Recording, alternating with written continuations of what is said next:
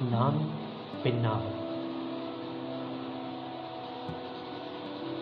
கண்மணியாக நான் பிறப்பது தெரிந்தே கருவிலே என்னை கரைக்கின்றன குழந்தையாக நான் தவழும் போதே கள்ளிப்பாலும் கொடுக்கின்றன சிறுமியாக வளரும் போதே சிரித்துக்கொண்டே செல்மிசமும் செய்கின்றனர்.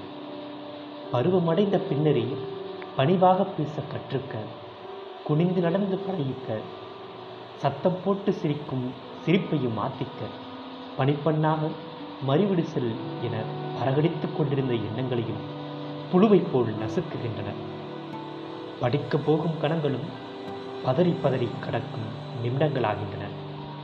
பயந்து பயந்து தனிமையில் நடக்க பதங்கியிருந்த சிலர் என்னை பலவந்தமாக பலாத்காரம் செய்ய கட்டுப்படுத்த அந்த கட்டாயம் செய்யும் பெரும் புள்ளிகளும் எங்களின் உடைகளில் குறை சொல்லுகின்றனர் அந்த குறைக்கு சமூகமும் பதில் சொல்கிறது. எங்களை மூடிமறைக்கச் சொல்லி.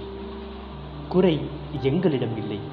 இந்த சமூகத்தின் கண்களுக்குத்தான் பாரதியின் புதுமை பெண்ணாக வாழ்ந்தால் பெண்ணியம் பேசும் பைத்தியக்காரி பெண்மையற்றவள் என இழிவு கூறுகின்றனர். பாரத சமூகத்தில் வாழ்கிறோம். நாங்கள் விலை பேசப்படும் விலை மாதுக்களாக கவர்ச்சிக்காக விற்கப்படும் பொருளாக கலவிக்காக மட்டும் பார்க்கும் சிலரின் கண்களில் எங்களின் உடையும் எரியுமாறு அடக்கமாக வாழும் அப்பாவி உயிர்களாக. திருமணம் என்ற பெயரில் மனமில்லாத ஒருவனை கரம் பிடிக்க குழந்தையை பெற்றெடுக்க முடியவில்லை எனில் வாழும் மானிட பிணங்களாக.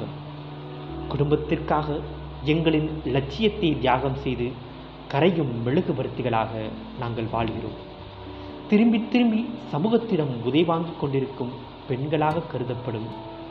இச்சமூகத்தின் பார்வைக்கு நாங்கள் என்ன வேசியா?